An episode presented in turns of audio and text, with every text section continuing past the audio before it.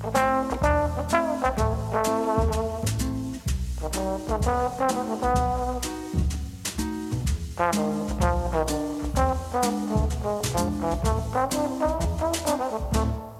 af jer, som er kommet på Falsled Kro siden 1970'erne, I kan godt spole lidt frem, for I kender nok historien om den 25-årige Jean-Louis Lifroy, der flyttede til Danmark og fik job på kroen, som han kom til at personificere, mens han var med til at forandre dansk gastronomi.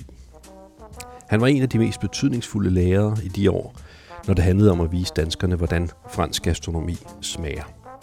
Ja, der ikke kender historien, og ikke er gamle nok til at have besøgt Falsled Kro i 70'erne, I har måske svært ved at forestille jer et Danmark, hvor man ikke kan gå på restaurant og spise foie gras.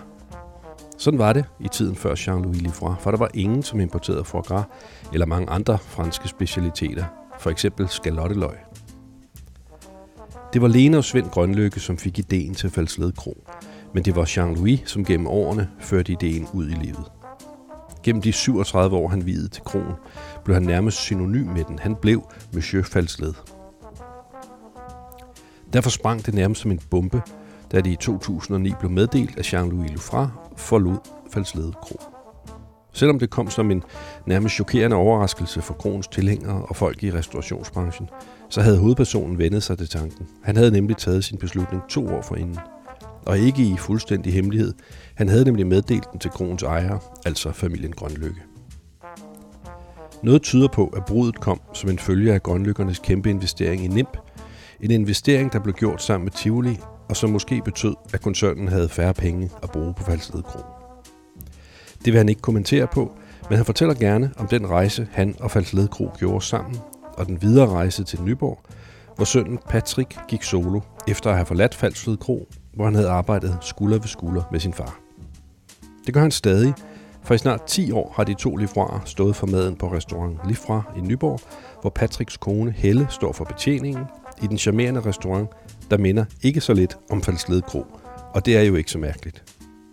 Man kan ikke sige Falsled Kro, uden også at nævne Michel Michaud, som var Jean-Louis køkkenchef i kroens første fire år. De to udgør til sammen den mest betydningsfulde duo af gamle franske topkokke.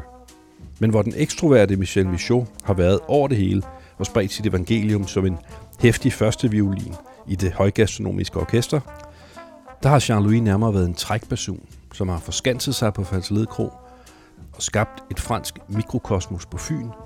Et mikrokosmos, han fortsat vedligeholder, og men det er i den anden ende af øen. Velkommen til Bors på restaurant Lifroy i Nyborg. Black trombone, monotone, le trombone, c'est joli, tourbillonne. starter med Tedanges Cuvée Prestige. Og så er der rosé champagne fra Champagne. Så er der Ruinars, ærte Ruinars, små og fine bobler. Og sådan meget mineralsk, men samtidig dyb version af Chardonnay. I blandebar forstand. Jean-Louis, tak for, at du ville se mig her til en lille snak. Det var hyggeligt. Tak fordi du ville komme. Du er jo en af øh, de store franske kokke. En af de allerførste, som kom herop og lærte os nordboer lidt om, om, den, om den højere gastronomi.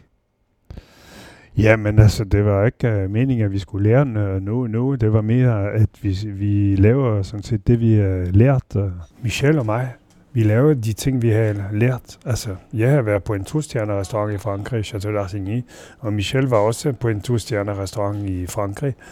Og vi lærer de mad, vi har lært der. Vi laver ikke andet, altså, og vi begyndte først at, lave nogle kreation senere, men vi har jo ikke tid til at kreere nogle, ting, nogle nye ting i starten. Det, det havde vi jo ikke. Vi var jo presset af helvede til, og vi var også en rimelig ung, kan man sige. Ikke? Ja, Jean-Louis var bare 25 år, da han kom til Danmark. Han arbejdede blandt andre for Røg Hurtigkarl, en af datidens vigtigste gastronomiske fanebærere. Selvom man i højere grad forbinder Røg Hurtigkarls navn med gastronomik i haveselskabets have, så var det også ham, som fik til opgave at sætte et hold på den nyåbnede Falsled Kro i 1971. Røg øh, ringer jo til mig der i 71 og siger, Nå, nu ved jeg, hvor du skal være. Så fast led. Ja. Så sagde min kone, yes, du skal altså ikke, uh, vi skal altså ikke ud på land, hvor det er hverken uh, slagte eller bære eller noget som helst. Det ville jeg ikke. Så kom vi alligevel til fast led, så ja, vi synes, det var meget spændende projekt.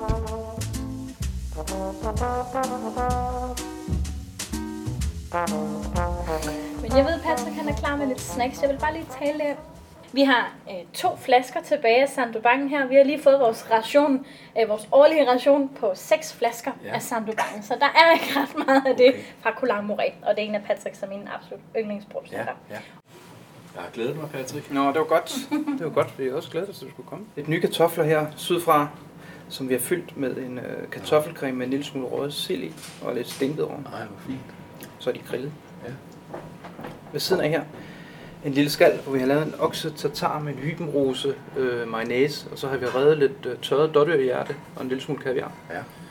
Øh, to slags marengs, den ene med trøffel, den anden med, med foie gras og gulerod og rødbede i den her år. Ja. Og så sådan en lille øh, stik her, som er lavet på havhus med lidt brasaula, og så har vi lavet en lille mayonnaise med en lille smule safran og lidt chili i også. God fornøjelse. Tusind tak. Man kan se, vi er, jo- vi er jo langt fra 70'erne. Mm. Hold nu op nogle trøfler. De er saftige. Det er, altså de der trøfler er, er ikke frisk. Det er noget, jeg, det er noget, jeg får frisk. Ja. Og så har jeg har indkogt dem Okay. uden noget, kun salt og vand Salt og vand. Ja. i, Hvor- to, i to timer.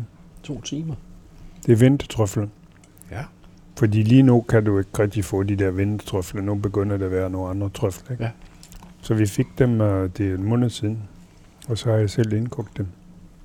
Så du tager trøflerne, salt, meget salt, lidt salt, Lidt groft salt lidt groft salt. og lidt vand i en patentglas. I patentglas, ja. Okay. Og så i vand i to timer. Ja. Så kan de holde sig et helt år. Mm. Masser af smag. Ja, ja. Det er, det er, god, det er nogle gode... Uh, det er også det, de er bedste, de der i januar måned. De er så i de moden, de der trøffel der. Fordi man har sødmen fra rødbeden, og, Ja. ja. og trøflen, den hænger jo bare... Øh, den bliver ved med at hænge i Fuldstændig. munden. Og det er det, der, som synes jeg er fantastisk med, med, de ting, med de ting der, det er, man har den sødme, som passer fint lige til foie for eksempel. Ikke? Ja.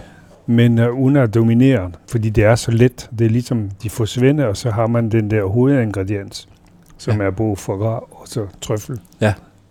Blivende, som man gerne vil. Ja, ja.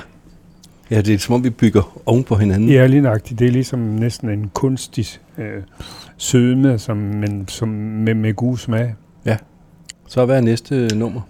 Skal vi tage? Tartar. Der har I brugt lidt kaviar. Ja, den kommer frem en gang mellem den der dåse.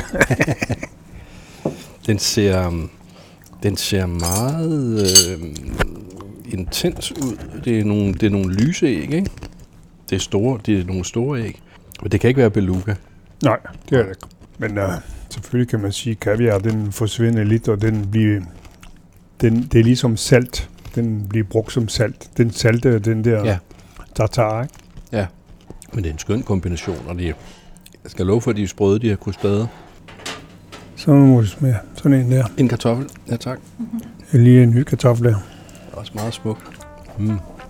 Inden Falsled arbejdede Jean-Louis kortvarigt på restaurant Belle Terrasse i Tivoli, som repræsenterede tingenes gastronomiske tilstand i Danmark anno 1971. Det var deprimerende for den franske kok, som endte med at forskanse sig på stegepartiet. Altså, jeg var jo en, en øh, sommersæson på Belterras. Jamen, det var... Jamen, jeg vil ikke kritisere nogen, ikke? men det var den, det, det mad, vi, man lavede det næst, altså dengang, ikke? men uden uh, måske sådan lidt ambition, kan man sige. Og så sagde jeg, at jeg vil ikke være der, så fik jeg plads i, i grillen, hvor jeg kunne lave nogle gode ting. Så jeg kunne lave sådan nogle helt sødtunge, eller en helt pik var på grillen, og så lå Chateaubriand og nogle ting, men hvor jeg virkelig kunne, uh, kunne lave det, som jeg gerne vil have det, og det fungerede fint. Det var netop enkle retter som disse, Svend Grønløkke bad Jean-Louis at lave, da han blev ansat på Falsled Kro. Svend Grønløkke havde nemlig ikke nogen hensigt om at skabe et højgastronomisk tempel. Han ville bare gerne have rigtig god mad, som han havde oplevet det så ofte i Frankrig. Men der var én ting, Svend Grønlykke forlangte. Det var råvarer i topkvalitet, og helst lokale råvarer, hvilket Jean-Louis anså for at være en meget stor udfordring, for nu at sige det mildt. Og jeg kunne høre ambitionen. Altså Svend han siger, jamen det, vi skal ikke gå på kompromis, og vi skal finde nogle gode råvarer, noget lokal og alle de der ting der. Ja. Og det var sådan set lige pludselig noget, jeg synes ikke, fordi Ja. ja. jeg været lidt skuffet før. Over råvarerne i, i, i Danmark. Ja, det har jeg faktisk, og også det manglende ambition af dem, jeg, som måske arbejder sammen med mig, og sådan noget der, så jeg var måske lidt mere, ja, jeg ville jo, jeg vil gerne ja. frem. Og øh, jamen det, det, det, det var utroligt, det er sådan set, at vi fik succes meget, meget hurtigt. Mm. Så vi øh, havde jo øh, restauranten helt fyldt op. Vi havde faktisk for mange gæster. Altså, det er helt utroligt. Vi, er, Ja. ja. vi kørte med 80-100 gæster, og Nå. vi var tre køkken. Nå. Så det var jo det var kaos. Ja. Kaos over helt linjen, vil Ja. sige. Men vi gjorde det, vi kunne, og Ja. ja. lavede noget ordentlig mad, og folk var glade. Og, Ja. Så, og vi begyndte at arbejde så lidt, ja, så gik der et stykke tid, ikke? og så sagde vi til Svend, at det her kaos, det kan vi simpelthen ikke lave med. Vi har for mange gæster. Vi, Ja. kan, ikke, vi kan ikke lave en ordentlig kvalitet. Ja, men hvor mange gæster skal I have? Og, Ja. Sim, vi skal i hvert fald i første omgang ned på 80. Ja. Det var stadigvæk mange, ikke? Men Ja. Vi var nødt til lige at være... Ja, for det var jo før tilbygningen øh, og Ja, ja. alting, så folk må have siddet tæt. Ja, ja. Ja. Jamen det var, altså de kom ud, og det var tu seriøst, så Ja. altså det var ikke noget, men, men uh, efterhånden så satte vi også uh, prisen lidt op og sådan noget der, så Ja, begyndte det også at være lidt mindre gæster. Men, okay. Så, så da Falsled Kro åbnede, var det ikke nogen dyr restaurant? nej, det var det jo ikke. Det var ikke gastronomi, vi lavede sådan uh, i starten. Vi laver sådan noget, for eksempel højreb, helt stik højreb, Ja. af fantastisk god kvalitet, ikke? Ja, på brændegrill, så vi laver øh, stik minut, men det var jo godt kø. Ja. Og øh, hvis vi lavede noget pomfrit, det gjorde vi også. Det var sådan håndskåret pomfrit, blancheret med nogle nye olie og sådan noget der. Ja. Og hjemmelavet bernæs og sådan ting der. Ja. Og vi lavede noget krydité, og vi lavede øh, de der jungfrummer med vildløg. Vi skal jo lige i toppen af halen der, mm. lidt vildløgsmør, og så ind i ovnen. Og folk de spiste det, det var jo fantastisk, fordi de der jungfruhummer, de var, det var nogle kæmpe store nu, Mm. og det var helt frisk. Ja. Så det var gastronomi, men enkelte gastronomi. Ja. Men det var, det var det, vi... Og folk var jo vildt begejstrede at få sådan nogle ting der, som var... Jamen, de kunne godt smage kæft for godt. Og, og, og laksen, det var jo nogle, sådan nogle gode lakser, som vi fik deroppe fra, og de var røg øh, de der 48 timer, eller hvor meget det er, inde i rygeovnen. Så snart de kom ud af rygeovnen, så, kom, så var de på en skærebræt, og så skar vi dem, og så, så de spiste. Så alt det der, det var sådan noget hjemme lave og frisk lave. Og det, det, var, det var nok for at lave sådan lidt så revolution, kan man sige. Ikke? Folk øh, vi gerne har det. Ikke? Køkkenet var på rette vej, og Jean-Louis fik mest muligt ud af de danske råvarer fra nærområdet, men han savnede en lang række specialiteter, som kun fandtes i Frankrig, og som var nødvendige, hvis køkkenet skulle flytte sig i den retning, han ville. Og så, jamen, så manglede vi jo alt mulige øh, råvarer rundt omkring. Ikke? Så begyndte jeg at importere. Jeg var den første, jeg importerede foie gras. Foie gras fandtes jo ikke i land. Men jeg tror ikke, det var forbudt, men det var, det var der bare ikke, og det var så svært. Ja. Altså, jeg måtte jo lave ansøgninger. Så jeg, jeg rejste jo til, til Paris, øh, til Rangis, og øh, kontaktede nogle leverandører. Men først, så kunne jeg sige, myndighed, ah, det var, sådan var det ikke. Man kan kalde det protektionisme, men det var det jo. Altså, det, det mener jeg, det var. Og øh, så lavede jeg nogle ansøgninger, og det var skulle være nogle specifikke ansøgning, for eksempel foie gras. Så måtte jeg jo lave en ansøgning til myndighed, at jeg måtte importere foie gras, og hvor mange kilo og alle de der ting. Og så blev det sendt. Uh, så fik jeg alligevel, uh, det tog lidt tid, men så fik jeg nogle, uh, jeg blev- fik det godkendt. Og hver gang jeg skulle importere, hvis jeg skulle importere ost, så skulle jeg lave en ansøgning om ost. Og hvis jeg skulle importere nogle andre ting, så skulle det være lam for eksempel, ikke? så skulle jeg nogle specifik ansøgning. Men jeg lavede alle de ansøgninger der, og fik jeg nogle godkendelser. Så når jeg havde de der ansøgninger klar, så kunne jeg begynde at købe øh, varen, øh, for eksempel i Rangis, ikke? så fik jeg det tilsat med en flymaskine. Men når de kom i København, så var det, øh, så kom de i karantæne. Jeg kunne ikke bare få det lov at levere. Så de kom i karantæne. Det var et uh, firma, som hed Kulstor i København, som modtog de der uh, råvarer, og så kom det i det skøllerum, og så endte myndighed være der og tage noget prøve. Det var ikke så godt, hvis det var fisk. Nej, men det, jeg fik ikke noget fisk derfra. så kom jeg, så fik jeg lavet en aftale senere med, med, med Skagen. Hvor, Men- må jeg spørge, hvor længe var det så i karantæne, tingene? Jamen, Anti, de var, de var, øh, jeg fik grønløs, så jeg kunne Ja. få dem til Falsled, ikke? Ja. Og i starten, så tog det en uge, så de råvarer, de var jo færdige. Jeg kunne smide det hele ud, men så, I får, I får mig ikke. Fordi jeg, det er lige så vigtigt for mig, at få de der råvarer, jeg gerne vil have, og servere nogle, måske nogle nye råvarer, som uh, nogle, så jeg blev ved. Og det kostede 5.000 kroner hver eneste gang med fly. Kun med fly. Dengang til København. Det var dyrt af helvede til. Så blev jeg ved. Men øh, det, tog, det tog meget, meget lang tid, og så lige pludselig så kunne jeg få det til fastled. Men så var det stadigvæk i karantæne. Anti, de gav mig grønt lys. Men øh, så, sådan var det bare. Altså det, så jeg fik for jeg fik alle mulige ting, der sagde, det, var- det var sådan. Så det jo har været Jamen, det eneste det var... sted, man, man kunne få det, hvis du var den første, der begyndte at importere Ja, det. det var det. Det, det, det fandt jo. Du kunne ikke få foie gras, og det var nogle ting, som... Selvfølgelig kunne man godt få lam, og man kunne få øh, de... Øh, som, det var fjerkræ i duen også, ikke? Det samme. Jeg lavede også nogle ansøgninger. Jeg skulle have nogle fransk due, fordi de duen, jeg kunne få herfra, de smagte jo... De smagte ikke særlig godt. Det var, det var ikke sådan raffinerende i smagen, ikke? Så det var... Det var, jeg fik i hvert fald brudt en hel masse øh, lov, kan man sige. Ja, ja. Og fisk, det var det samme. Ikke? Vi havde jo nogle problemer, fordi vi kunne ikke rigtig få noget, noget ordentlig fisk. Øh, Jeg kunne få lidt fisk i København, men alle jungformer, de røg ned til Italien og Mm. til Frankrig og Ja. pikvar og alt de der. Så jeg tog også uh, til Skagen og lavede aftale med inden derop. Og uh, så sagde jeg, at jeg skal have noget laks, fordi vi skal ryge laks uh, på fastled. Men det skal være noget vild laks, og det, dengang var det tre selskab med sådan tre bundgarns selskab, som øh, var i Skagen, så man kunne få øh, de der vilde laks, man gerne ville. Det var ikke noget problem. Så sagde jeg, at de skal være sådan cirka mellem 4 og 5 kilo. Det er de bedste laks, jeg synes, de at ryge.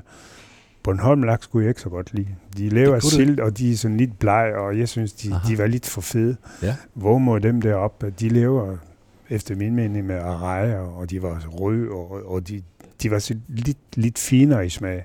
Så jeg fik laks fra deroppe fra. Ja, det er jo interessant, for man taler jo alt, eller vi har jo altid talt meget om, at øh, Østersølaksen er øh, den, den De er den- fede, den de er fede og sådan noget, men jeg, jeg synes, de var bedre dengang, men du kan næsten ikke få noget vild laks mere. Altså, de alt selskab, de forsvandt jo. Men med alle de fisk, så fik jeg jo friske jungfruhommer på auktion. De ringede til dem øh, tidligere om morgenen, og så siger jeg, hvad er det? Jamen, det var jo næsten alt på, på, på auktion. Ikke? Så han købte uh, måske 20 kilo jungfruhommer, og så fik han bigvarer og vildlaks og nogle andre ting, som var spændende, og så blev det sendt med, med banen. Med banen? Ja, med banen, altså fra helt til Odense, og fra Odense til Forborg, så han det min fisk der. Ja. Øh, Ja. Og det gik, det, var, det, var, det gik jo mange år, så vi fik jo fantastisk varer deroppe fra. Ikke?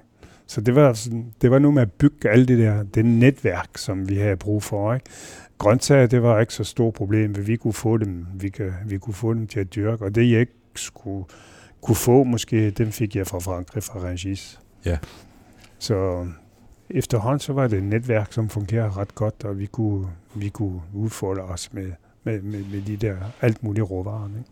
Og var der noget om, at det var det, som begyndte, som blev til Lykkes Mose importen med tiden, at, at de begyndte? det, det kom meget senere. Nå. Øh, Lykkesmo, det var næsten, øh, ja, dengang jeg stoppede næsten, ikke? Øh, så lige der. Så vi, men vi bygger også der vinimport, kan man sige, øh, for i 70'erne, ikke? Øh, vores venner og Lena, de rejste meget i Frankrig og købte jo vin, og øh, efter, ah, nu har jeg fundet de, og nu har jeg fundet dat, og det elsker de at besøge Trois Gros, og så fik Trois Gros anbefalet dem det, og, og Gerard og alt det her. Så, så, så lige pludselig så bliver jo vin, vinimport uh, til Norge, ikke?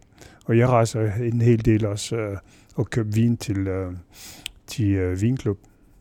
Så fordi jeg kunne også godt lide det. Så vi, vi bygger op sådan efterhånden. De købte noget, jeg købte noget. Så det var ret spændende. Og så, havde jeg, så, havde, så det, jeg manglede også øh, på et tidspunkt, det var Østers.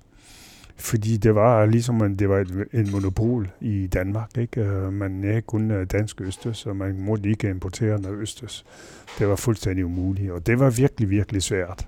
Så, så, så dengang var det danske øster så domineret, for jeg ved, senere ja. Ja. forsvandt de jo ud af billedet, ikke? Ja, men øh, og vi kunne ikke få det, fordi øh, jamen, de, de, det, var, det var noget af det, noget af det vanskeligste.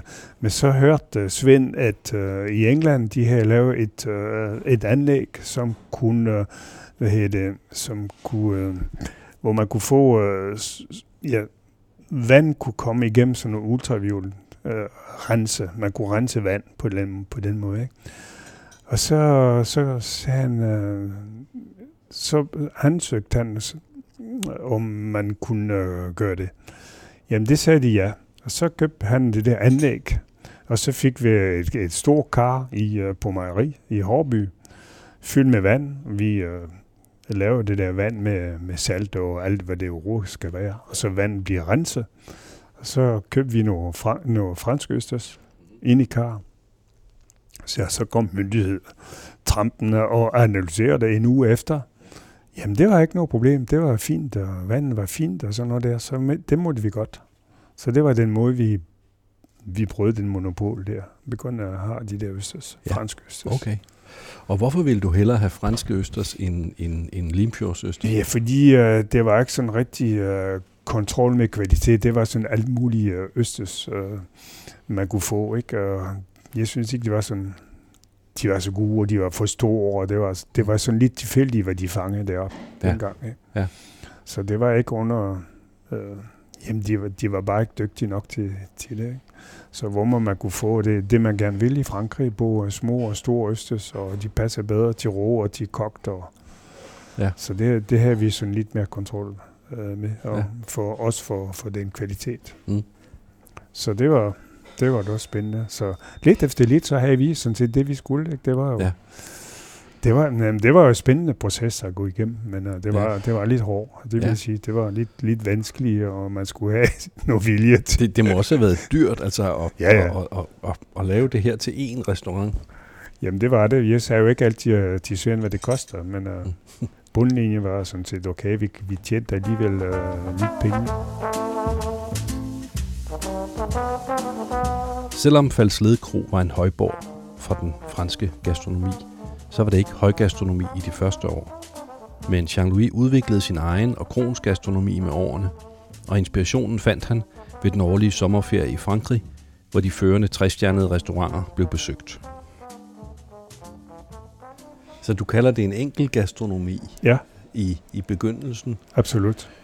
men når vi kommer op i, i, i 80'erne, så begynder det at blive ja. Mere forfinet, gør det ikke? Ja, helt sikkert. Så Ja. begynder vi at, at se uh, sådan en, en anden udvikling, kan man sige, til nogle ting, som var lidt mere sådan raffineret, Mm. og som med kammuslinger lavet som blomster, og så havde vi jo sådan nogle blanc, som var måske lavet på, på en anden måde med nogle ting i, og østers, som var lige pocheret, og så lavet med, med, med julienne og grøntsager. Og, og, Hvad, hvad får dig til at, at, at begynde at gå den vej gastronomisk? Jamen, øh, på det første så følger mig med også, hvad det foregår i Frankrig. Ikke? Øh, Ja, jeg har besøgt Trois Gros, og har jeg også været deroppe, og, og så de der træstjerner restaurant, de begynder også at røge lidt øh, på sig, og så vil man også gerne øh, også være med til, til det løb der.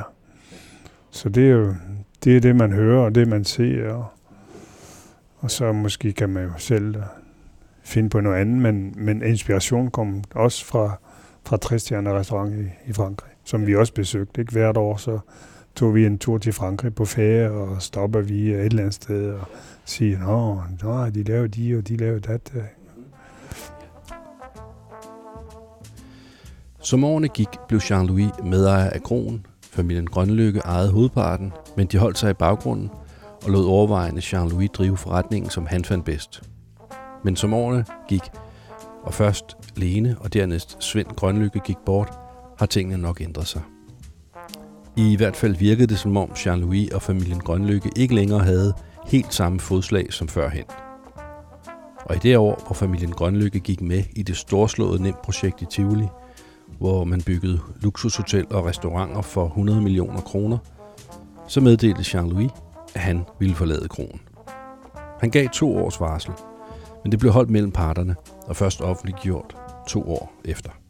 Jeg gav dem to år. Jeg sagde om to år, så, så vi igen uh, øh, forlade kronen. Altså, jeg synes ikke, måske det var, at man havde nogle, ja, nogle mål, som jeg gerne vil, og jeg havde brugt 32 år af mit liv, og, og ville måske gerne uh, fortsætte i de retninger, og det så ikke ud til, at det måske var muligt, og sådan noget der, så. Nej, hva- hvad var det for en, en, en retning? For når man kiggede udefra, så lignede retningen jo, den så jo meget, det, falsled var jo falsled, og Ja. Jamen, jeg tror ikke, jeg vil uh, kommentere det så meget. Mm. Altså, det er jo ligesom, nu tog jeg den beslutning. Og, Mm. og, uh, men endelig var det jo, Patrick ville gerne fortsætte der, og måske overtage min andel og sådan noget der. Men, Ja. Så det var jo katastrofe. Min familie var virkelig imod mig. Altså, at det kom som en overraskelse, at måske jeg ikke ville mere. Ja. Vi havde også lavet kontrakter, og så Patrick skulle overtage det og alt muligt. og Så.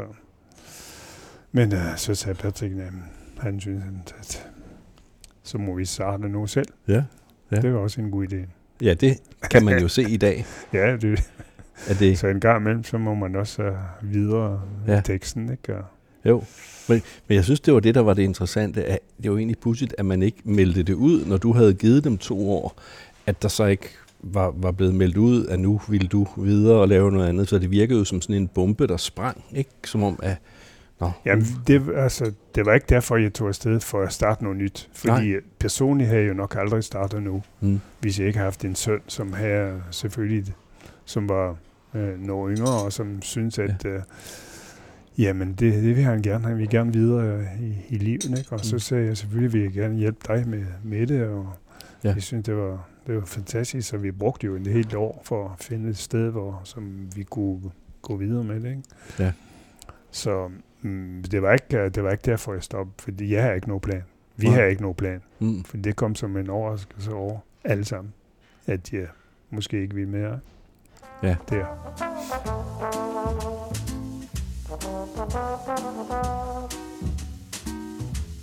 Der blev ikke inviteret til afskedsreception for Jean-Louis. Måske han ikke ønskede en tak for 38 års tjeneste. Måske ingen ønskede at give ham den.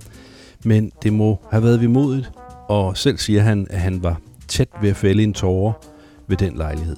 Den er beskrevet her i bogen om Jean-Louis, skrevet af journalist Andreas Fruengård. Selvom der ikke blev holdt stor festivitas den 1. januar, da Jean-Louis afleverede sine nøgler, betød det ikke, at han ikke var blevet fejret. Det var bare ikke af dem, han havde regnet med. På sin sidste arbejdsdag havde han nemlig fået den hyldest, han fortjente, endda fra dem, det betød allermest at få den fra, nemlig gæsterne og hans personale. Der var fuldt hus til Jean-Louis sidste nytårsfest, og han havde forberedt en kæmpe menu sammen med holdet i køkkenet. Han elskede nytårsaftener på kroen, men denne tog prisen.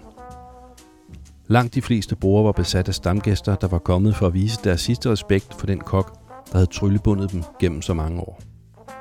Da middagen var forbi, og tiden var kommet, hvor Jean-Louis som regel gik sin runde for at snakke med gæsterne, var det gæsterne, der tog ordet. En efter en begyndte de at rejse sig og holde tale for den franske kok. Det var folk, der var kommet på kronen i årtier, og en efter en takkede de for de mange gode oplevelser og den flotte behandling gennem alle årene. Nogle fremhævede små sjove episoder for deres mange besøg på kronen, og andre takkede bare Jean-Louis for at have lært dem at spise ordentlig mad.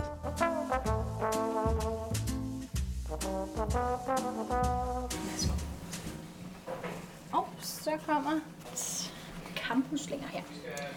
Sådan råmarineret med øh, lidt olivenolie og en lille smule citron, og så kommer der lidt salt på toppen i form af den her rochetra Ja, Så er der lidt øh, granny smitæbler, blegselleri og masser af urter, som også smager lidt igennem. Mm. Og så er der øh, en øh, creme af selleri med lidt brunet smør i. Og så kommer her en beurre blanc sauce, lige så med æblesaft og de grønne æbler. Dejligt, tak. Jeg fået lidt kaviar igen. Meget, meget smukt sølvtøj, jeg har her. Ja. Violette blomster og grønne urter. Og, så tallerkenen i sig selv også meget moderne. De passer fint til det her. Ja.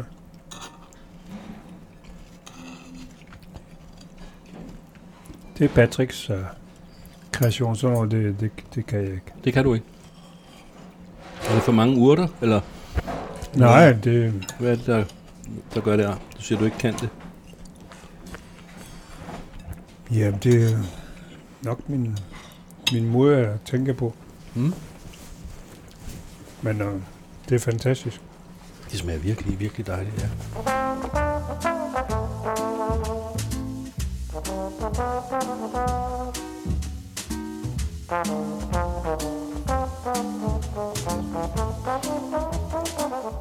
Din gastronomi, hvis vi nu kigger tilbage, hvordan har du transformeret det igennem tiden, og, og hvor meget har, har din søn Patrick øh, taget del i, i dine rødder, og har han fået nye ting? Kan du fortælle lidt om, hvordan det har udviklet sig? Ja, men på det første, dengang vi starter øh, den restaurant her, så var jeg med. Men jeg sagde til Patrick, at du har fuld ansvar. Jeg har ingen ansvar. Mm. Det er dig, det er din retning, det er det, du gerne vil. Det er Ja. det, vi laver nu. Ja. Nu har han arbejdet sammen med mig i Fadsled i 15 år, eller hvor meget det er. Blev han uddannet hos Nej, dig? han blev uddannet nede ved, på Fakkelgård sammen med Christian Windt Ja. dengang. Og så Mm. har han været i Frankrig to og et halvt år på, tre- på tre, tre stjerner. Ja. Øh, Trogro og Vestermand og så i Paris. Og øh, det var helt klart, det var hans. Så det er hans køkken, vi laver nu. Det er jo ikke min. Det er jo hans, øh, Mm. det er hans øh, syn om, om tingene og sådan noget. Ja. Og det tror jeg er ret sundt, ikke? Fordi øh, jamen, jeg er jo en ældre mand, og måske vi kan ikke begynde at lave det mad, som man gjorde for 20, 30, 40 år siden. Mm. Så det, er- det er sådan moderniseret lidt, og, og jeg synes, det, det fungerer godt. Det holder, det holder fint. Ja. Han skal ikke have sådan noget øh, meget, meget moderne, men alligevel at ting skal have en vis uh, aktualitet, kan man sige.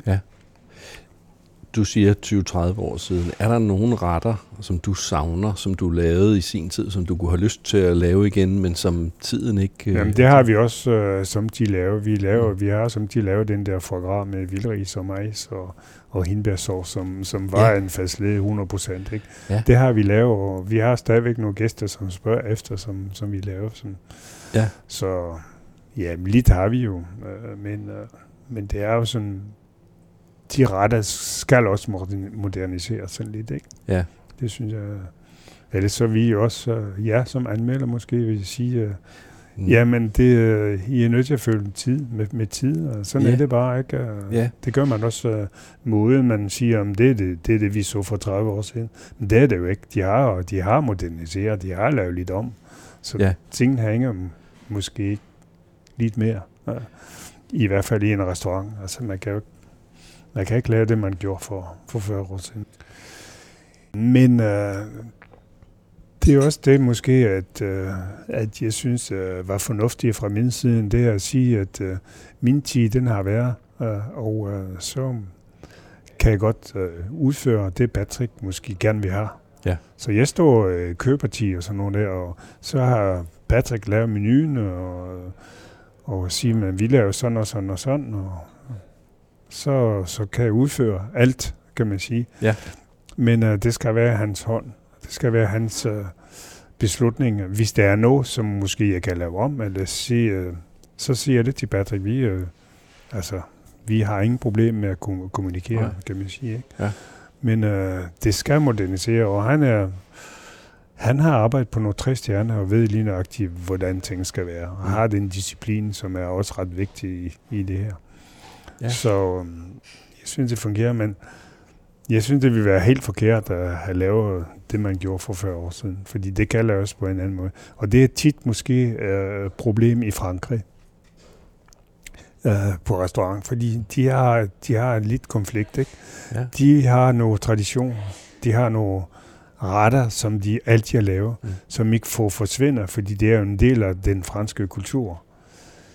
Men øh, det holder desværre altså måske ikke altid vel. Øh, det er jo fint at øh, lave en øh, med ja, men en Wellington, det smager fantastisk godt, eller en kalvefrikassé, en kalveblanket, Ja, eller ja. nogle af de der ting der. Men altså, det har måske, det er kun måske franskmand, som værdsætter det. Altså ude på landet, det, det er jo det, der restauranter laver stadigvæk, ikke? Mm-hmm. Men det er også måske, de har problemer med, måske med Bocuse og med andre ting. Ja. Det er fordi, de, de mangler den udvikling. De, de vil gerne beholde deres tradition, Ja.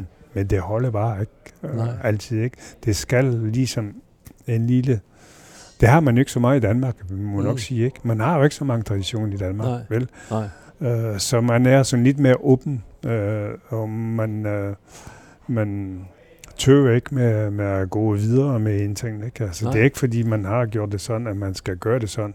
Så man har, man har en stor øh, mulighed. Ja. Altså, en asbar skal laves på 25 øh, måder måske, eller 100 måder, eller 200. Ikke? Ja. Så man tager ikke hensyn til de traditioner, man har. Mm. Det er en fordel. Så du man, tror, det kan være en forklaring på, at vi har fået den fremgang øh, her? ja, man respekterer ikke nogen. Man har ikke nogen hensyn til. Nej. Hvordan har du oplevet de danske unge kokke, som kom til dig? Hvad, hvad var den største udfordring med, med at uddanne dem? Måske den, øh, den respekt, eller den tradition, eller den måske, øh, ja, det var, det var sgu hårdt. Altså, vi var jo noget strenge øh, nu i fastled, ikke? Altså, det var ikke sådan, at man skulle arbejde øh, til mig, men, men også levere varen. Det, det er sgu ikke ligegyldigt om, hvordan man har kogt en asparges, ikke? Altså, den, øh, hvis den er for kogt, så er den for kogt, så kan den ikke bruges til noget, ikke? Det er ikke sådan, at, nå ja, det går lige den gang. Altså, sådan var det med, med, med det hele. En fisk øh, skulle ikke være halv rå, eller rå, eller eller for, for, for, for stegt. Altså det, det er de der ting der, som man siger, det er ikke ligegyldigt. Ting skal være sådan, og de skal bare være sådan. Ja. Og det var sådan set det, det måske var lidt, uh, lidt af det vanskelige, uh, at, at folk skulle altså bare høre efter, og, og så lave de ting, som vi synes, det er ikke ligegyldigt. Var det vanskeligere i begyndelsen, i, i starten af 70'erne, når du skulle når, når du ikke havde mission øh, ved, ved din side, hvordan havde du svært ved at trække kokke ind, som kunne?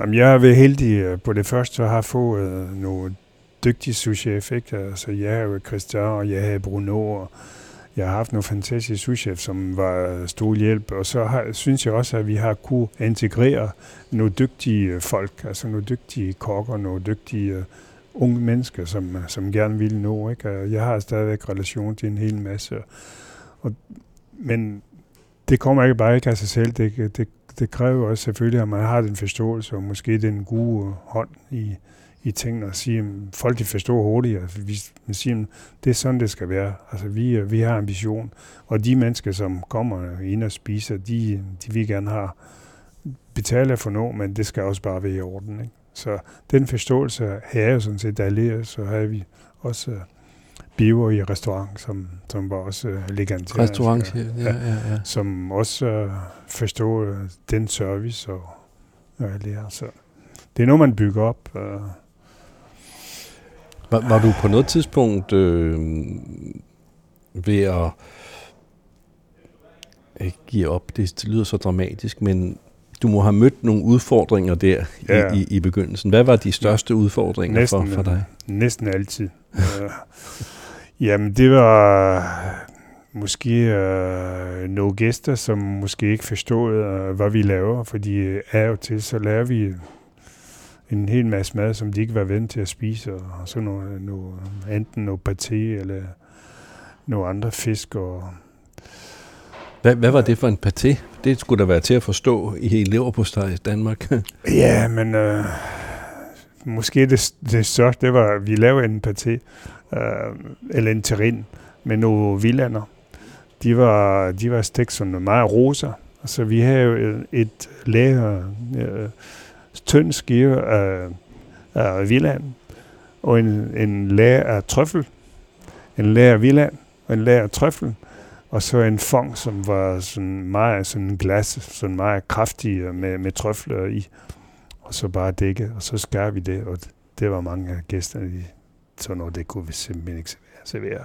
Det, er noget, det var noget forfærdeligt noget. Så det var tynde skiver trøffel og tynde skiver af... af Villaen. Det lyder fantastisk. Ja, det, det er det også, men øh, det var lidt for moderne dengang. Tingene, ikke? Okay. Altså, jeg lavede også, vi laver også nogle den slags paté med østers. Sådan halvt, halvkogt. Altså med, med vand fra Østes, og med sådan lidt stiv. Og så altså en smule øh, fennikel, tror jeg nok. Så vi lavede også sådan en, og det var lidt svært at skære og sådan noget der. Men sådan noget der lavede vi også, og det var også noget, det, var, det blev jo ikke modtaget nu. Det er jo noget af det fantastiske. Og det er alle de der ting der, som var måske lige moderne nok dengang. Altså, Blev, øh, blev de så sendt ud igen? Var der nogen, der sagde, at de ikke ville spise det? eller Ja, hvordan det, fungerede det er noget i den retning. Og hvad, hvad gjorde du så? Jamen altså, man kan jo næsten græde af det, fordi man synes, det er jo nogle fantastiske øh, gastronomiske ting, man, men uh, det må man jo også respektere selvfølgelig uh, gæsterne. At hvis de ikke kan lide det, så må de få noget andet og sådan ting der. Så det var sådan nogle detaljer tit, hvis det var lidt for avanceret. Og du har ikke gjort, som, som Røg gjorde, smidt folk ud af restauranten? Nej, det har jeg prøvet. Det har jeg prøvet. Nej. Jo, måske en gang en, øh, en amerikaner, som, øh, som bestilte en vin, øh, som koster 5.000 kroner. Jeg kan ikke lige huske, det var, jeg mener, det var øh, Romani Conti. Ja. Og han sagde, at den smagte af prop.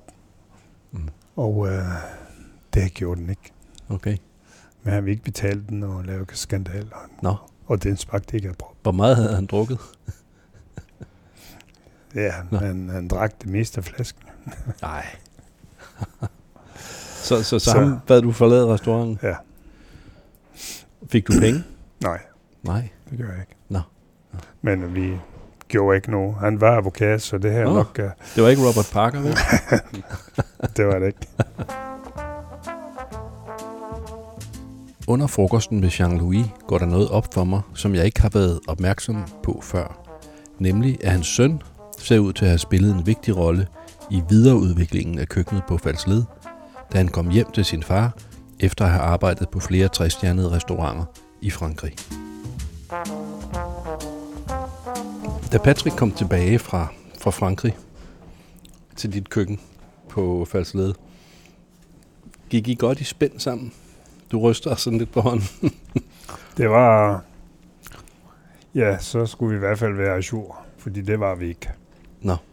Hvad, hvad, hvad var det, der... Jamen, det var den måde, man arbejdede på, og de produkter, måske øh, den måde, vi brugte dem, plus, øh, ja, det var sket en hel masse nyhed. Så det fik han i hvert fald øh, ryddet lidt op, så jeg kan godt sige, at han kom i gang. Men hvordan Men det var, det var meget inspireret på en måde, kan man sige. Ikke? Altså det, det var dejligt øh, at se ham uh, fylde med energi og idéer og, Ja. og sådan noget. Man. Fordi det, jamen, man har jo et tendens alligevel at til at gå i stå, ikke? når man er sådan alene. Og, Ja. Altså, så det jo fint, at man, jamen, man får spark, ikke? Så han kom med mange nye idéer til Helt dig? afgjort. Helt Ja. afgjort. Og, du, og du omfavnede idéerne med det samme? Ja, eller? Det gjorde jeg faktisk. Ja, Ja, det gjorde jeg. Og så har vi øh, selvfølgelig souschef, som, jamen, som, jamen, som blev måske ikke souschef så meget mere, skal man sige. For lige pludselig så var det Patrick, som, som var sådan øh, drivkraft og motoren, og som siger, at øh, jamen, sådan gør man det ikke, øh, sådan kan man gøre, og alt det her. Ikke? Så lige pludselig så var han øh, lige pludselig centrum i køkkenet, og men, øh, det gav virkelig øh, noget nyt, noget nyt blod i, i systemet. ja. Hvad, hvad år var det, han kom, kom til? Ja, men jeg kan ikke lige huske øh, årgang, men det kan vi få Det bekræftet. har været 90'erne, ikke? Jo, ja, ja. ja. Så en gang imellem, så skal det jo sådan lidt... Jamen, jeg tænker, det må være svært. Det er jo den, den klassiske øh, snak om øh, generationerne og give plads Ja. til de, til de og nye det, det, det er Patrick faktisk uh, fantastisk god til at, til at forny sig hele tiden, og det er ikke sådan, at man, det er sådan, man gjorde det, eller nogle ting. Han blæser sådan meget på, uh, hvordan man har gjort det, eller hvordan man gør, hvis man kan gøre det på en anden måde. Ja. Men han er, Han er ret, jeg synes, han er fantastisk dygtig til, til at følge med og hele tiden, og fylde med ideen hele tiden. Og, men øh, big ben på jorden, altså vores mad er jo ikke sådan noget, man ikke kan forstå. Vores pikvar her, den er maks 4 timer gammel. Vi har jo den her fantastiske mulighed for at, at få helt frisk fisk ned fra, fra havnen nede i Nyborg. Fire timer gammel. Det var lige før den sprællede, da, da vi skar i den. Ej, det er dejligt. Vi, vi får fisk hernede fra hver dag, øh, Ja. og det kan være lidt forskellige pikvarer. Torsk, hvad vi nu lige fanger. Øh, jeg plejer gerne at ringe til dem om, om morgenen der omkring klokken 9, og så snakker vi lige lidt sammen, hvad, hvad har vi? De er jo alligevel et stykke ude, ikke? og så, så 10 minutter før de når i havnen, så ringer de, og så kører jeg ned og henter det dernede, så det er jo fantastisk. Ja. Det giver nogle helt fantastiske muligheder for at få noget, noget dejlig fisk. Ja, Vi har lavet den med en lille far som lille sprød toast på top. ja. Ved siden af, første øh, hvide spars nede fra Loire, som vi har syltet. Mm. Øh, en lille smule, øh, hvad hedder det, puntarella til, øh, den italienske salat. Øh, lidt stikkelsbær. Og så har vi lavet sådan en hollandaise sauce med en lille smule salvie. Skønt. Mange tak. Så pikvaren har måske svømmet herude? Ja, jeg tror, han fanger sin fisk nede på Sydfyn, som omkring øh, Langland. Og smager den fantastisk, den her pikvar. Det er jo som om, at det er en... Ja, det er jo også en muskel, men man fornemmer virkelig den her... Ja, den er sådan, man siger, at den skal hænge, men altså, vi, vi foretrækker frisk fisk. Jamen, jeg er enig. Fordi vi får smagen af frisk hav her. Hellere spise den hårde bigvar, den er den gamle bigvar. Undskyld mad. Hellere spise den helt frisk, så den er lidt hård og lidt... Ja. Den er, når den er værre end 4-5 dage gammel, og man begynder at lugte lidt. Ja. Det er altid. Men det er da også noget, man først er begyndt at tale om i de senere år, er det ikke? Det med, at pikvarer skal, skal lagre. Nej. Nå. Det var meget værre i, i, i gamle dage, før i tiden. Nå, hvad gjorde man da? Ja, så skulle man spise den efter 5-6 dage. Nå. Eller, eller, eller måske mere. Nå. Det har jeg aldrig gjort. Aldrig. Nej. Det er aldrig for frisk for mig. Som nu 74-årig arbejder Jean-Louis Lefroy stadig på fuld tid, og han kan se tilbage på en karriere, der har været en brik i det puslespil, som har transformeret dansk gastronomi fra ligegyldig til verdensberømt. Hvordan opfatter han selv forvandlingen? Er han ked af, at det klassiske franske køkken er blevet overhalet af det nye nordiske, og hvor ser han udviklingen på vej hen? Tingene udvikler sig hele tiden, og de øh, udvikler sig så meget, meget fornuftige, men, men øh, jeg er også måske bange for, at de unge kokker, de fokuserer måske for at være store stjerner, og så glemme, at måske at deres, øh, at, at det, er, det er ikke kun modern køkken, man skal lave, man skal også lære det er funda- fundamentalt. Det gør de selvfølgelig en del på skole, Mm. men øh, de skal også huske, at det er noget, at man bygger op. Altså, man skal ikke, man skal ikke glemme sit håndværk. Nej. Og det har måske, måske, jeg synes, nu har tendens til det. Man kan ikke bare være fusionkøkken, altså alt ikke. Og øh, man har jo den øh, nordiske køkken, men det er jo efterhånden sådan lidt glemt, ikke? Fordi øh, man øh, importerer varer fra hele verden, fordi ellers skal det jo, skal det jo fungere. I hvert fald på en restaurant. ikke? Men ellers synes jeg, jeg synes, jeg glad, når jeg ser, at det er alligevel stadigvæk så mange kokke, som er, som er så entusiastiske, som gerne vil være kok i det hele taget, og som har de der ambitioner. Det er jo, det er jo helt fantastisk. Og der er så mange gode restauranter i dag, ikke? I Ja, forhold for- til før. Jamen, det er helt utroligt. Ja. Så, men jeg håber, de vil blive ved med. Selvom måske at de ikke når det der status af at være stjerner, som de har. De skal have status af at være en restaurant og fungere hver eneste dag og lave noget god mad til gæsterne, og gæsterne går derfra det er jo alfa og omega for os at få en god økonomi. Ikke? Det er, at gæsterne kommer tilbage, og, og de leverer den, den, det hver eneste dag. Det skal ikke kun være sådan en rig og velhavende mand, som styrer gastronomi i Danmark. Det skal også være en god kok, som har lavet en måske en dejlig restaurant med sin kone, eller en, øh, og så bygge det op, og så hver eneste dag passe på, på sit køkken og sin restaurant i det hele taget. Ikke? De, de traditioner, det mangler man en lille smule i Danmark i forhold til måske Italien og Spanien og Frankrig. Der er jo mange, som har haft en restaurant i 30-40 år, og så søn overtaget det og sådan noget der. Det er det, man mangler en lille smule, ikke? fordi det går måske lige... Altså, det, er jo, det er jo det, ikke? Ja. Og det er også uh, tit, uh, at hvis vi ser billeder af mad og sådan ting der, så, så er det jo masser af kaviar på, og masser af trøfler. Så det er jo samtidig, så kan du ikke se noget som helst. Og det der, det, de vil gerne have imponeret på den måde ja. der. Men Ja. det er jo ikke kun det, det, det går ud på. Nej. Selvfølgelig det er dejligt, når man får det serveret, og det der. Det, det gør vi også uh, gerne. Men det skal ikke være sådan repræsentativt. Det skal ikke være, se hvad jeg laver. Og så står det nogle flasker, med, uh, som koster uh, flere tusind kroner. Det er heller ikke kun det, det drejer sig om. Mm. Det er lige så, det er lige så sjovt at måske at få nogle andre ting, og så måske en god vin, man har lige fundet. Og det, er, det, er, det er jo i virkeligheden gastronomi. Det er de enkelte ting, som man har gjort sig umage. Ikke? Ja, ja. Det er håndværket. Ja, det er håndværk, Ja, som, ja. som, som vi, vi, vi er nødt til at fokusere på. Ja. Det, er, det er det. Så, så vi må håbe, at uh, alle kan forstå, at det er, det er ikke bare sådan. Mm.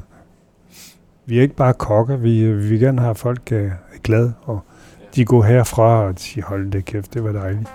Det siger jeg i hvert fald. Det var virkelig et flot måltid.